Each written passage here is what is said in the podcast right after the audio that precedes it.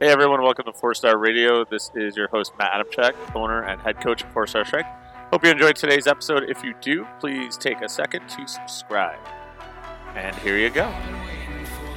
All right, hey everyone, welcome back to Four Star Radio. A special guest today, and we're doing an in-person interview. So uh, today we have Dr. Jason Novetsky from Champion Mindset Group. Uh, you're out of what city again? Birmingham. Birmingham in Michigan.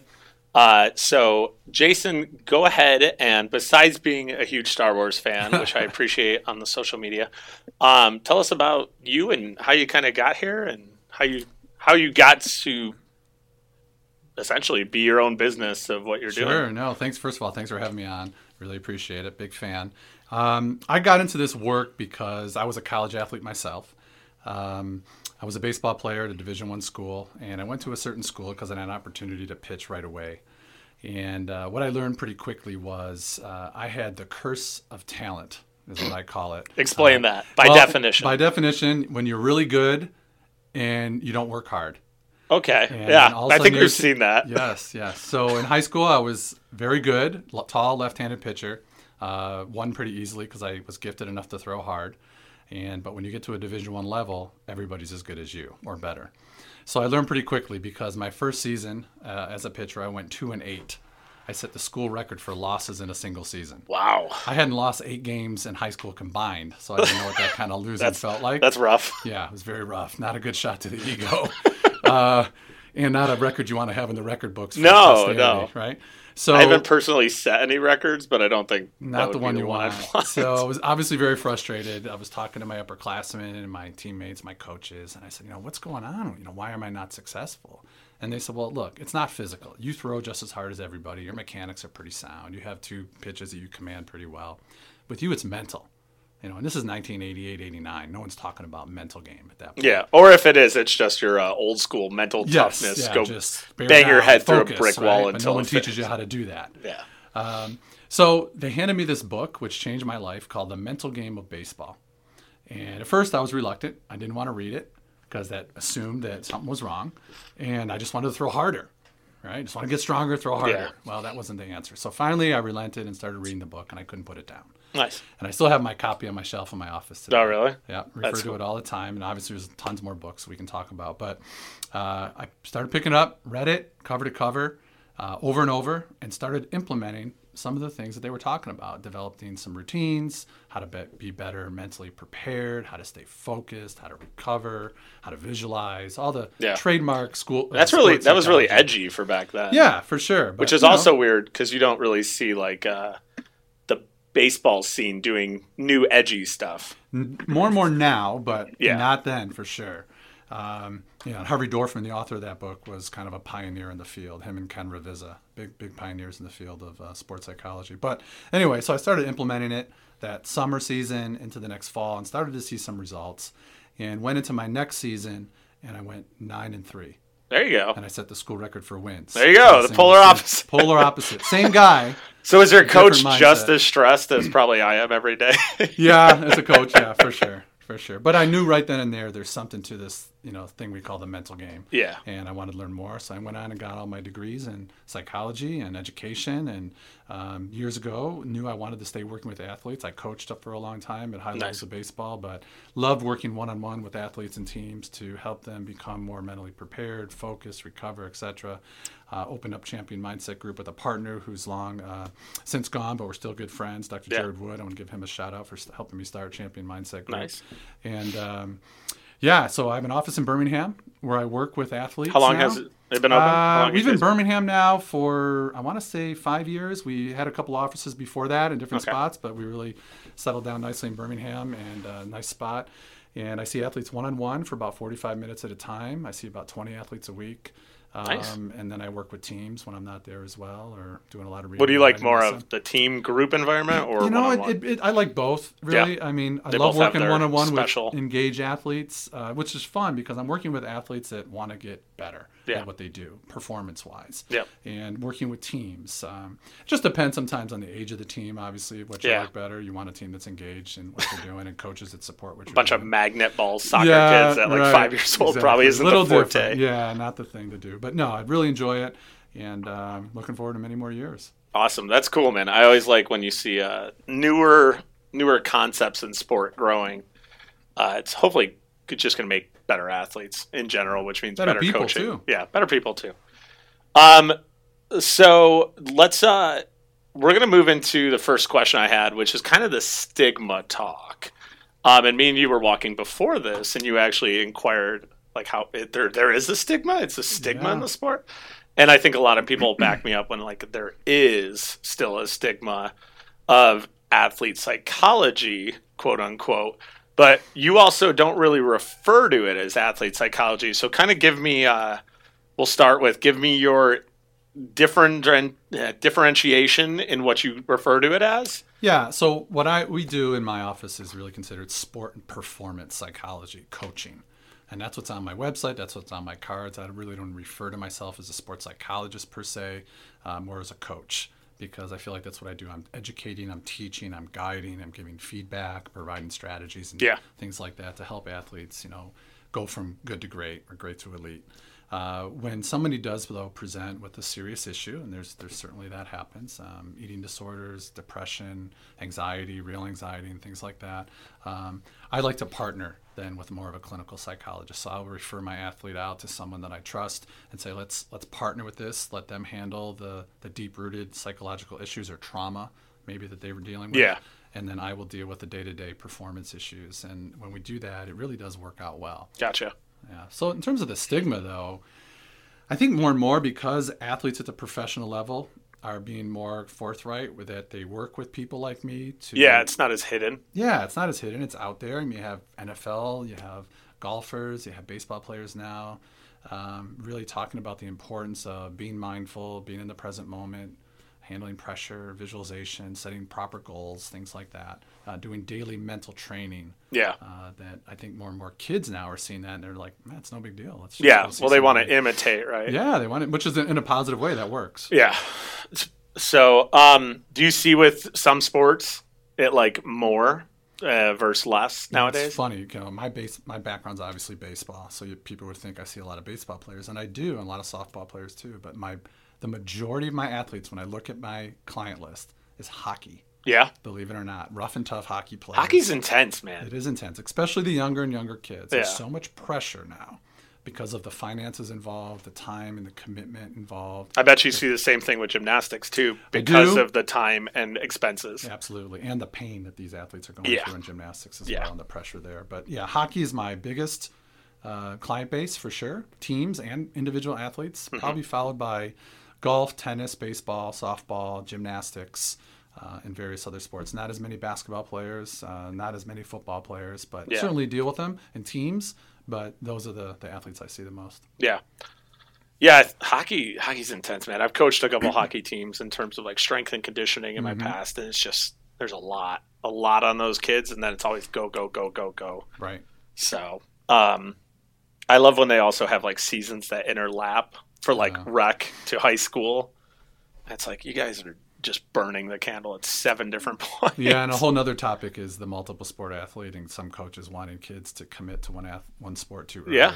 That's a big problem. yeah, or early specialization. Right. Which so so i mean with the stigma do you think it's let's let's go deep down the well here do you think it is a societal issue or do you think it's coaches not being more open to it like we don't have enough new world coaches that are okay with it or do you think it's the the verbiage even a self of psychology is a scary term it's Yeah. like people connotate that with something's wrong with me I think it's a lot of the all of that. You know, I think some of it's generational too.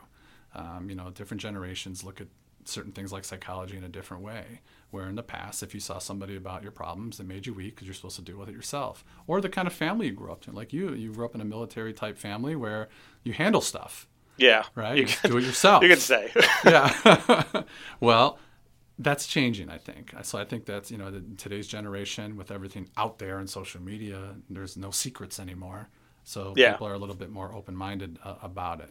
I think I think for and going back to my upbringing, I think I I think I grew up in a the hammer fixes every problem hmm and then learned while being a coach actually and then a couple good military leaders I had is like you don't use a hammer for everything. Use a screwdriver. Use Yeah. a drill. Right, right. And that that helped get rid of that kind of mentality I had because I was a like brought up with it. Um, yeah, I'm hoping. I'm hoping. I'm seeing it more of in this sport, definitely because I've been in it for 15 years. Is like we're seeing it get talked about now, and I it's the one instance maybe where social media is actually helping athletes. Like we mm, both would know, it does not mm. help very often no, no. this is one where I think it's like, oh, she uses an athlete psychologist or a performance specialist. He uses one. Maybe it is more normal, like we were talking earlier. It's like, holy shit, Instagram and social media is actually helping Absolutely. with something besides your ego yeah, well, we should use or getting a, sponsor to support you and continue supporting. Right. Let's influence it in the right way. Yeah.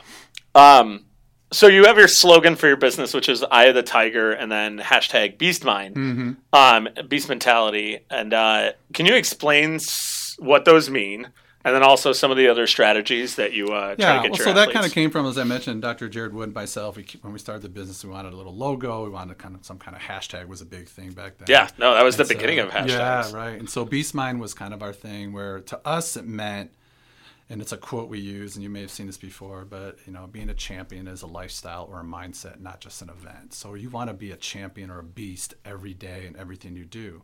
So it becomes a habit that hey, when I brush my teeth, I do it the right way. Mm-hmm. You know, when I make my bed, I do it the right way. When I, whatever I do, I want to get into the mindset of what would a champion do Mm-hmm. in this situation? And so that comes with an eye of, eye of the tiger kind of rocky mentality Yeah. focus that, that we want to have in everything we do. So it's about your character. Um, and so that's where it came from, really. And we just try to You make all your uh, younger clients and athletes watch that movie. well, I so have the big. I have the big Rocky quote that he did with his son in my office on the. I feel picture. so bad because I'll make quotes or I'll make like I'll be like, "Remember when?" and they're like, "Who's Rocky?" Yeah, like, right, oh right, right. man. Yeah, for sure. So Yeah, cool. definitely. Yeah, I think those are good. Those are good mentality and an example that people can relate to because they know that movie or that reference. What are Mhm. some other uh, strategies you like to employ with the athletes you're working with? Well, when an athlete comes in for the first time, you know, after getting to know them a little bit, obviously, you know, everything basically for me comes down to big concepts like how do we handle pressure and how do we manage our confidence? And the biggest one of all is staying in the present moment. So we really want to teach our athletes to stay in the present moment by managing our confidence really well. Um, and the- key to unlocking that is handling pressure, as I said. So there's a great pressure model, um, and it talks about that pressure situations really um, entail three basic things that you're in a situation where you care, the outcome is uncertain, and you're going to be judged by that outcome that's uncertain. That's a pressure situation. And then my athletes and I always laugh at that. We're like, well, you just signed up for that every day. Yeah, So exactly. that's what you want. You knew what you were getting into. You knew into. what you're getting into, and you know what? That's where you want to be if you want to be an elite person or an elite athlete. You Yeah. got to put yourself in those pressure situations. Now, how are you going to handle that? And another aspect of that is you need to know is that situation doesn't literally make you feel pressure. yeah, It's how you choose to interpret that situation. So use your brain, use your mind, listen to what you're saying to yourself, and say, okay, how am I interpreting this? And there's usually two ways that we can interpret it one's positive, one's kind of negative. The negative part is you see it as a threat. Whenever you see that pressure situation as a threat, it's usually because you're worried about your ego, you're worried about your reputation, your goals, how you look, all those kind of mm-hmm. things. And when you feel threatened, your brain does something pretty significant yeah, A little part of your brain called the amygdala then produces some chemicals. And when you feel threatened, you feel the stress chemical like cortisol or other chemicals that yep, essentially what they do is slows down the blood flow and oxygen in your body. Now you know when you don't have enough blood flow and oxygen to your muscles and tendons and ligaments, they ain't gonna work how you want them work. to. They get tight. yeah, things fire slower too. That's right. So that's literally the definition of choking. Yeah, Warren, you said clarking. yeah, clarking, clarking. That's a term Right. weightlifters will know. Right. So we want to learn what am I thinking? How am I perceiving things that make me feel that way? So then we can shift our mindset into what we call more of the challenge state. So the challenge state is when I feel empowered. And when you look at things from a positive point of view, what I mean by positive is smart and useful thinking, not rah rah cheerleader positive. Yeah. Just smart and useful thinking. False motivation. Right. No, this is true motivation. And um, so we want them uh, to think in that challenge mindset by managing their confidence. And so I talk about five basic strategies to help us manage our confidence, and we can go through those. If Let's you hear want. them. Get Yeah. a pen and paper, people. Yeah. So number one, Unless you're driving. Don't yeah, no, don't do that while you're driving. Uh, but so I'll just list them off real quick, and then we'll, we can dig into each one, and we can uh, unpack those a little bit. So one one is body language and posture. Two is the pictures in your mind. Three is self-talk. Four is preparation, and five is your past success. Love them. So number one, I think people forget about number five. Probably all Yes, the time. Yes, past All the time. yeah. All right, let's go. Number So, one. Number one, body language. So going back to the amygdala producing some chemicals, when you have positive or confident body language, sitting tall, shoulders back, chin up, strong facial um, facial movements, walking with some pace, walking around like you own the place, not cocky, but Mm-hmm. no, there's a, there's a there's a medium. there is. I feel good about myself, and I'm okay with letting people see I am cool with right myself. without being silly about it, Yeah. and things like that. So we know though, when you do that, the amygdala produces different chemicals, adrenaline, testosterone, which is Yeah. for boys and girls, by the way. So posture helps you other than just making Coach Matt happy because I right. yell at you about your shitty posture and Right, then you right. wonder why you can't hold a barbell over so your head. So many studies about Superman or Wonder Woman posture, or the Conor McGregor walk, and Mm-hmm. Yep. stuff like that, that will make you feel better. Why do you think boxers and fighters walk into the ring with the posse and the music and prancing Yeah. around? Because they're pumping themselves up in, in a genuine way. It makes them feel confident. It's not fake. I, people say fake it till you make it. I say fake it till you become it. yeah, You're practicing being more confident. So Yeah, the more you no, do it, the more confident agree. you're going to be. So that's one thing we can do. So I'm always on my athletes about, hey, check your posture. Even in a session, if Yeah. they're slumping down on the chair. the dude, couch, I sit up. I do all the time to people here, and people think I'm just nagging them, but like from a physiological aspect, like it helps you. 100%. It's obviously going to make your just posture better to receive weights if you just practice an upright habit because we have a lot of slouchers and slumpy people just because that's they type at desks or that's Yeah. what their job is. their They're always phones. interiorly rotated. Yeah. Um, but I tell, I hound them, and they're like, "Oh," and I'm like, "I'm trying to help you. Like, Yeah. It's not that much work, and it's going to help you so much more down the line." 100%. It goes back to that beast mind mentality. Like, what would a champion look like right now? Yeah, How would a champion sit while they're reading, sit while they're watching TV, walking around, driving their car? Mm-hmm. Practice that habit all the time. So we know that even obviously before a competition or during practice, have good posture, have good body language.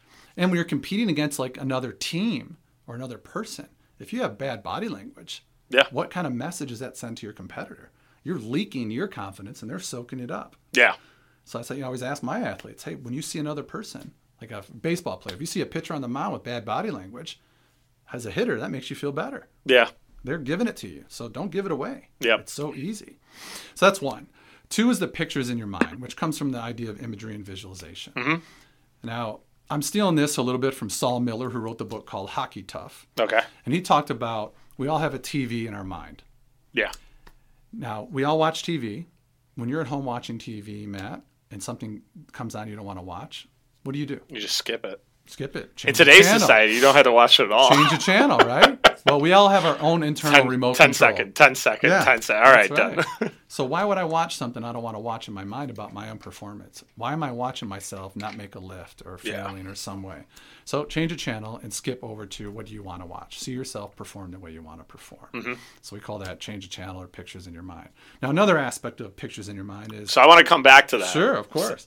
before we move forward. So I like as a coach getting my athletes to because we have obviously like tactile feedback, verbal feedback, Right. different types of feedbacks that they're going to be able to learn from and adjust from. And I think one of the important ones is athletes seeing their lifts when they do miss. Because it sometimes is like I felt like the bar was on top of me and then I'm like, no, it wasn't. Come watch it. So they can see, and it gives them that visual feedback of like, I need, okay, I do need to situate the bar differently. Mm-hmm. So that could be combative to what you just said in terms of like watching only the good movements and what you want. But I do need as a coach. So like, how would you play that out? What is I no, guess I think you're too you're- much, no, too little? You're spot on. I think we do need because a lot of times people say, "Well, when I visualize, I want it to be perfect," and I'm like, "No, that's not how the Good life, luck. That's not how life works." So I don't have a problem with people visualizing or seeing themselves handling adversity Mm-hmm. or com- rebounding or being resilient from a mistake. Yeah. So that's fine. I would say, yeah, let's learn from our mistakes. To me, that's being positive. That's Gotcha. smart and useful thinking. Positive feedback. loop. Positive feedback. It's, it's, it's good feedback to see where I, I messed up because that's how I learn. Yeah. But I'm not going to ruminate on that. Yeah, I'm not yeah, going okay. to constantly think about I'm going to fail, and then that we go down that road of oh, what is so and so going to think of me, and then I wasted all this money on this, and is it is it all worth it? And we just get into this spiral effect of negative thinking Yeah. and negative imagery. So yeah, so definitely learn from the mistakes, but let's focus on being positive about Okay. it. Cool. Uh, so the on. other, yeah, the other aspect of pictures in your mind is off the floor or off the field or off the court or off the ice type of visualization. We call it mental training, where you spend some time at home, actually relaxing, breathing, and doing some deep visualization, sustained visualization to help you mentally train. Yeah. We know that visualization is a powerful tool that all high level athletes use, and you don't have to be a high level athlete to use it. Yeah. And people use it all the time, whether you're in school or in business or in sports. I think I think one of my favorite visualization stories is the Vietnam vet golfing. yeah. You know that story, right? I know that story. He was in captive, captive. uh, Yeah. So catch everyone up real quick. So Do like basically, a I don't know his name, Cliff but the, the- Notes. The, story goes, and I don't know how much of it has been you know, sensationalized or not, but from what I got from it, this um, soldier was captive, and uh, to help him stay sane and to stay positive, uh, he would visualize playing golf every day at his home course, all 18 holes, take his time, and then when he finally got out and got his strength back, he went back to playing, and he was spot on. Yeah. He played He played great. Normal. once he got his health. and back, it, it's yeah. like it's one of those things where it's like, damn. Yeah. Like, mm. Yeah, we know there's so many studies that show that the neurology that takes place in the brain when you actively perform and when you visualize is almost identical. Yeah. The, the same parts of the brain are activated because you're still firing the muscles. Yeah, It's just not at the same intensity, maybe, that's right. of that a uh, So that the us- contraction system will do. Yeah, so what that teaches is that mental practice is like free practice. You could do lifts in your head and Yeah. train your and send the same neural uh, pathways to your muscles that that you would if you're actively actively doing it. Obviously, physical practice is highly important, but Yeah, mental I think is a great I think we saw a cool example that I think it was like a year and a half ago. Mattie Rogers, one of the top female lifters in the country, she like tweaked her back really bad, Hmm. and she would just sit in her I think garage with like in the dark and just practice with a PVC pipe. And she was like leading up to Pan Am's or Worlds, like a Hmm. big meet, and she couldn't move weight for a few weeks. And any other athlete would freak out and panic or try to be headstrong and just I can get through the pain.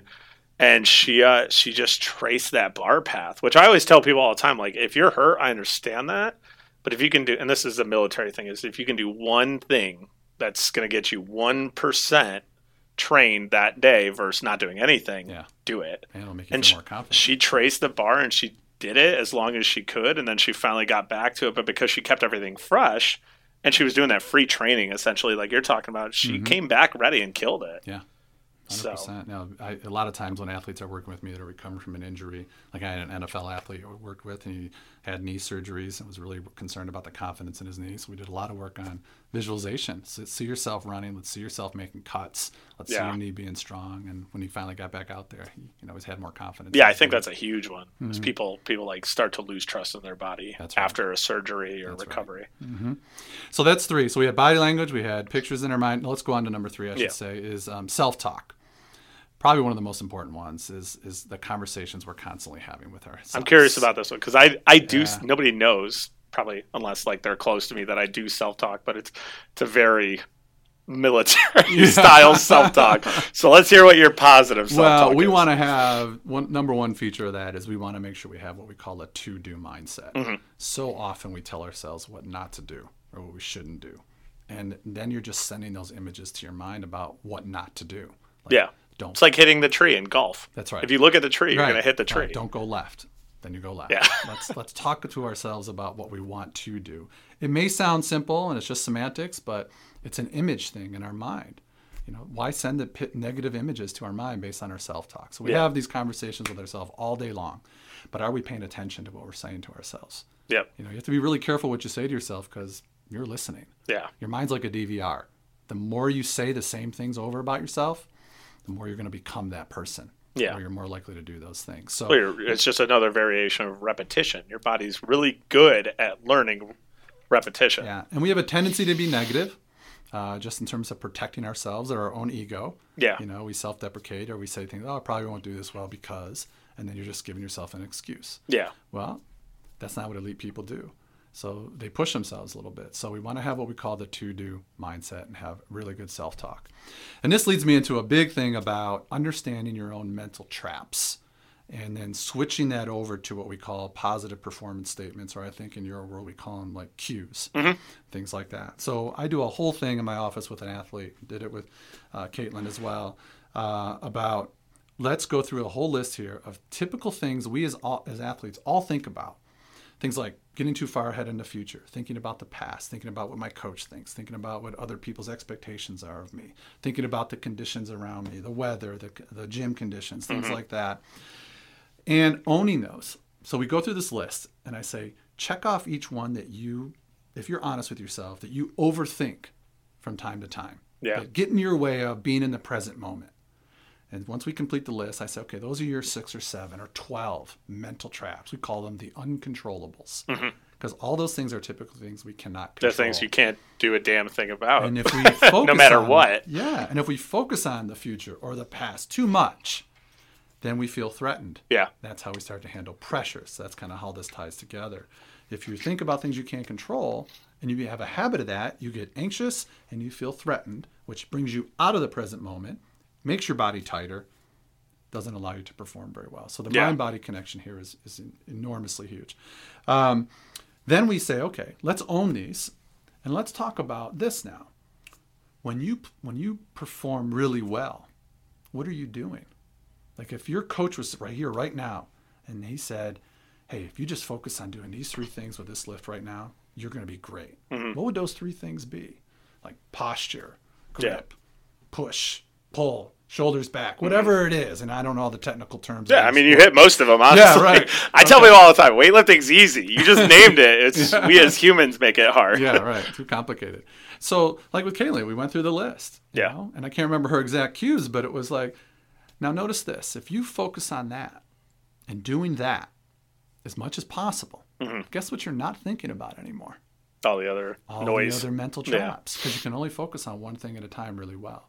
So the strategy is really about recognize and replace. Yep. So the self talk is recognize what that self talk is. Own it. All right, there's one of those mental traps I'm thinking about. That's totally normal. Every athlete has that. Take a deep breath, interrupt it, replace it with something that's actually going to help you in this situation and mm-hmm. really focus on it and really try to implement that cue to the best of your ability. Chances are you're going to have a chance at a much better lift or performance than you Yeah. would if you stayed focused on all those things you can't control. Yeah. No, th- those are good. So that's the self-talk aspect of it. And obviously, we go into deeper, but um, the next one is preparation, physical and mental preparation. So obviously, being here every day at the gym is physical preparation, taking care of your nutrition, taking care of your sleep, all your Yeah. physical preparation. Then we talk about mental preparation. What are your performance routines? How do you get mentally prepared the night before a competition, the day of, when you get to the gym? What's your routine when you get there? What's your pre-performance lift when you get there as well? That's what we really want to focus on, uh, making sure that we're as mentally and physically prepared as possible. And that'll Yeah. also obviously help you with your confidence as well. Lastly, is the past success, which you said you really wanted to get into. Yeah. Uh, yeah. I past think. I think it's just so easily forgotten about. Yeah.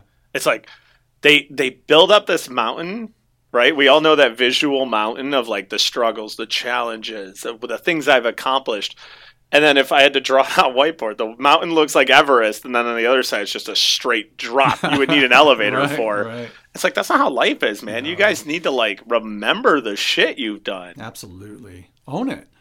Take ownership of Yeah, it. they Um, like don't want to ride on their own laurels. They just like, all right, done with that thing. They push it into a drawer and never look at it again. And it's like you've done X, Y, and Z in right. this amount of time. You're you're killing it. Or look at what you do. You have a full time job. You have kids, and you're crushing it at a national level competition. Like they love to just forget about that stuff because they're so focused on like the future or the here and now. Well, we want them to be in the here and now when we perform, but when we need that confidence boost, it's okay to bring along all that great baggage that you Yeah. have, right? So I, I, I do a strategy with them where I'll, I'll ask them a bunch of questions. Hey, you know, tell me about three of the three things you've done that you're really proud of, like three great performances, or tell me about a time where you overcame an obstacle. Uh, tell me about three compliments you've received from people that you really admire. Yeah. Uh, tell me about the people that have your back. Who's in your inner circle that really will not be surprised if you're successful? Yep. And the more and more we talk about these stories and these um, occurrences that they've had in their life, you, all of a sudden you start to see their posture change. Yeah, because it builds confidence. I feel really It- good They start that. to Yeah. feel good. Exactly. So I'll even have them like on an index card and keep it in their gym bag, like some of your best performances. And before you go out there and actually perform, sit down and relive some of those experiences. Yeah. Connect with how you felt at that time when you performed really well, and take that feeling into this performance. You know, because when you go to a big performance, you, you go to Pan Am or you go somewhere else, it's a lot. There's Yeah. a lot of distractions, right? oh yeah, the whole trip to- is a travel. Yeah. distraction. Travel, the competition hall, finding food, everything distracts you from what you're actually there to do. And that goes back to preparation too, in terms of, you know, you're going on this trip. What do you expect? What Mm-hmm. are some potential things that you might get distracted by? What's some what are some things that can knock your confidence off? So let's do this if then kind of work. Hey, if this happens, what's your response going to be? Yeah. Let's practice that. Let's go over. it. Let's visualize that. So when you get there and that happens, you're like, oh, I expected that. Yep. Now I know what to do. I have a plan for that. Planning, preparation gives you more confidence. Yeah. Um, so the past success is huge as well. So I have them make a list of a bunch of things that they've done really well, and we go over them. yeah. No, I think that's a good idea because a lot of people, like I said, they forget about that. They're just on to the next thing. Right. For sure. So. For sure. So those are the big five strategies that help us manage our confidence, which then in turn helps us stay focused in the present moment. Because when you're in the present moment, there's no fear, there's no pressure. You're just grooving. You're just going. Yeah, I like that. Those are it's a good list. Um, that's also why I'm excited to get you in here because a lot of people, a lot of people need to hear that. Yeah. uh, even even from coaches. Like I think I think sometimes we look at this just as an athlete thing, and like as a coach, you can learn and implement these same things as a coach. So, because I mean, I look at it like if I have an athlete that's not being successful and consistent issues, like I'm sitting there, you start to question yourself. You're like, am I not doing the right thing? Could I mm-hmm. have done more here? And it's the same issues that athletes have. It's just your your check of strength, so to say, is how your athletes perform. Yeah. Which you have like certain degrees of control, Right. but you Well- still start to do the same hiccups that athletes do. Well, you can't do everything. Yeah. You know, you have your lane, your area of expertise. I have mine, and it's okay to say, hey, you know, I really don't know what's up here. Mm-hmm. Yeah. But I know somebody that might be able to help you. Mhm. And I think that's really important to do. Awesome. And then our last question: uh, When do you think it's time to work with a specialist? So, so obviously we know kids like we want to improve them having fun. Like I'm, I'm hardcore. I'm about to have a son. Yeah. So like I'm gonna actually see if I can implement what I because everyone's a everyone's a great parent when they don't have kids, Yeah, right? yeah. like, this is what I do. So like, at what point are you like, hey, you're doing really good, but I think there's this hiccup going on, or we can make you even better or enjoy it more if we have somebody working with you to strategically implement some things that'll make you just do better and enjoy it. Yeah. I think first and foremost, and I want to preface this by saying I am not, and I repeat, I am not a participation trophy guy. Yes, so am I. I am- I am. I Don't hate have it. that mentality. I don't How- do it. I don't want it, No. and I, it's going to be really interesting when I have a kid and that happens because one of one of the entrepreneurs I follow, Gary Vaynerchuk. oh yeah, I'm Okay, very well. have you ever have you ever heard Gary's uh, conversation about like his kid and playing basketball with him? Sure, I have. He like Don't- talks about his win. son playing basketball, and it's like a little kid's net. Right. And the kid like goes to shoot, and Gary like smacks the ball. He's like, "No, no, I'm not just gonna let him get things because he wants it. Like I'm gonna be there Yeah. to make sure that he's. I you got to earn it. I think we all know that that was a failed parenting strategy. So I, Not I think it's but the idea of letting kids win and yeah. No, that, I think. I think it's funny, but like in terms of the participation trophy, I think it's done so much harm, it has, It and it's unfortunate. It is, and uh, we still have a lot of kids that wonder where their trophy is. But no, so I, I say that in preface to, I still think at the young age we want kids to enjoy and have fun, and make sure that as parents and as coaches we're not vicariously living through them, and their self worth should not be dependent on their performance, on Yeah. the outcome. Um, it's about effort. It's about attitude. It's about how they rebound from a mistake. Um, it's about the hard work that they put into things. Because I think I think it's not only kids though; it's people Oh, here. people like running well. running this business. I want more people to come in and just laugh and smile and enjoy themselves than sit there and be like, I, if somebody's super pissed off at themselves because they only got a one kilo PR instead of a two, I, like I failed. The whole reason I opened this Right. place. Right. I It's feel about like I getting failed. better every day. I mean, I think success and progress is going to make you happy, and you're going to have more fun by having success and making progress. Yeah. Not so much winning or losing, especially at the young ages in particular. So, you know, the question was, when do we start? I've worked with athletes as young as 9 Mm-hmm. that are show some pretty good promise in their sport, uh, but they struggle because they're still nine Yeah. right? And so they don't really know how to handle pressure. They don't know how to prepare. And so we start really simple with, you know, how are we talking to ourselves? What are you thinking about right now? Mm-hmm. What are you worried about? You know, they really, most of the kids in baseball in particular, their biggest fear, being hit by the ball. Yeah. No, that makes sense. So I've, I've Shit hurts, of man. Yeah, handful of kids that that's their fear. They're a really good athlete, but they're up there shaking because they're worried because the pitcher at nine can't control the ball either. Yeah. and it hurts. and it's still how hard you- going 50 miles per Yeah, hour. it still nine. hurts regardless. Uh, I'm 30, 31. I don't want to get hit by yeah. a nine year old's fast pitch. That's right. That's right. So we talk about let's override that by let's focus on what you need to do in that moment, giving them some routines like we talked about. Yeah. So they can do that. And then over time, they get more confident doing that. So it really just depends. Mm-hmm. Uh, but I have worked with young kids like that that show promise. Um, and obviously it depends on the, if the kid's ready. Yeah. You know, sometimes I unfortunately have parents that kind of force their kids to come to someone like me to, to handle that because then it's clearly a, the parent's issue, not the kid's issue Mm-hmm. Yeah. at that It's point. like, this is on you guys, Yeah. not the kid. And, and in terms of then other things, it's, you know, if you feel like you want to take your game to another level, whatever that game is, we know that sports is very mental. Yeah. I often ask this question. I'll ask it just to you for fun. What percent of, of weightlifting is mental versus physical? oh, I say 90%. Right. I say 90% all day. And so then I ask an Just like I said earlier, like Yeah. this sport is easy. We make it Yeah, hard. Right. So then I ask athletes, how many hours a week do you physically train? So you're in the gym or you're at home. How many hours a week is that? You know, 15, 20, 25 or Mm-hmm. more for high level athletes. Okay. How many hours a week are you mentally training? Like real mental training? And then there's silence. Yeah. Or like, uh, like, I don't even know what you mean by that. when Or- I'm warming up. or I think about my lift, or I close my eyes and I visualize for a minute. Okay, great. But how many? How, what percent did you just tell me this game is? Yep. Ninety percent, but we spend ninety-nine percent of the time on the physical part. Yeah. I'm not saying you got to spend ninety percent on the mental training, but we certainly need to close the gap. That's one of those things where I think the U.S. Army actually did right. Oh, of course. in terms as Yeah. as an infantryman, like my job was to shoot, and it sucked because we were at the range every day, but like ninety percent of our job was shooting, so it made sense we would be at the range come sun, snow. But you also had to be mentally prepared to shoot, Yeah, and you had to slow your heart rate down to shoot yeah, accurately. and that's that's why we trained with stress shoots and yeah, run in shoots and all those different things to give us that like okay you're dying you still need to go do the task Mm-hmm.